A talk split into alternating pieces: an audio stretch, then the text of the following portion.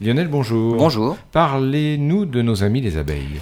Eh, les abeilles, en fait, euh, elles, ont été, euh, elles ont fait l'objet d'une étude par des chercheurs finlandais qui viennent peut-être de trouver un vaccin pour les abeilles. Certaines ruches sont infectées par la bactérie Penabacillus larvae. En Europe, on ne peut pas donner d'antibiotiques aux abeilles car il y a une tolérance zéro sur les traces d'antibiotiques dans le miel. Aux États-Unis, où les antibiotiques sont autorisés, la bactérie a maintenant développé une résistance, ce qui les rend inefficaces. La seule façon pour tous de combattre la bactérie est de détruire les ruches infectées par le feu pour éviter la dissémination.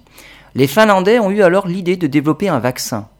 Pas un vaccin au sens habituel où on l'entend car les abeilles n'ont pas d'anticorps. Et un vaccin sert justement à fabriquer des anticorps capables de reconnaître une souche bactérienne spécifique.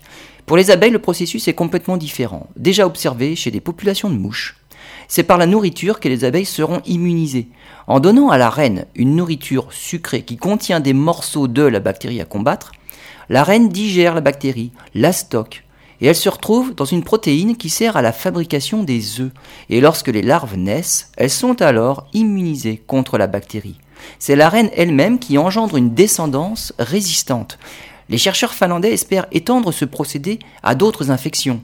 En théorie, il serait même possible de vacciner de cette façon toutes les espèces animales qui pondent des œufs, les insectes bien sûr, mais aussi les poissons, les reptiles, les amphibiens et les oiseaux. Probablement une alternative à l'actuelle distribution d'antibiotiques dans les élevages de poulets et de poissons.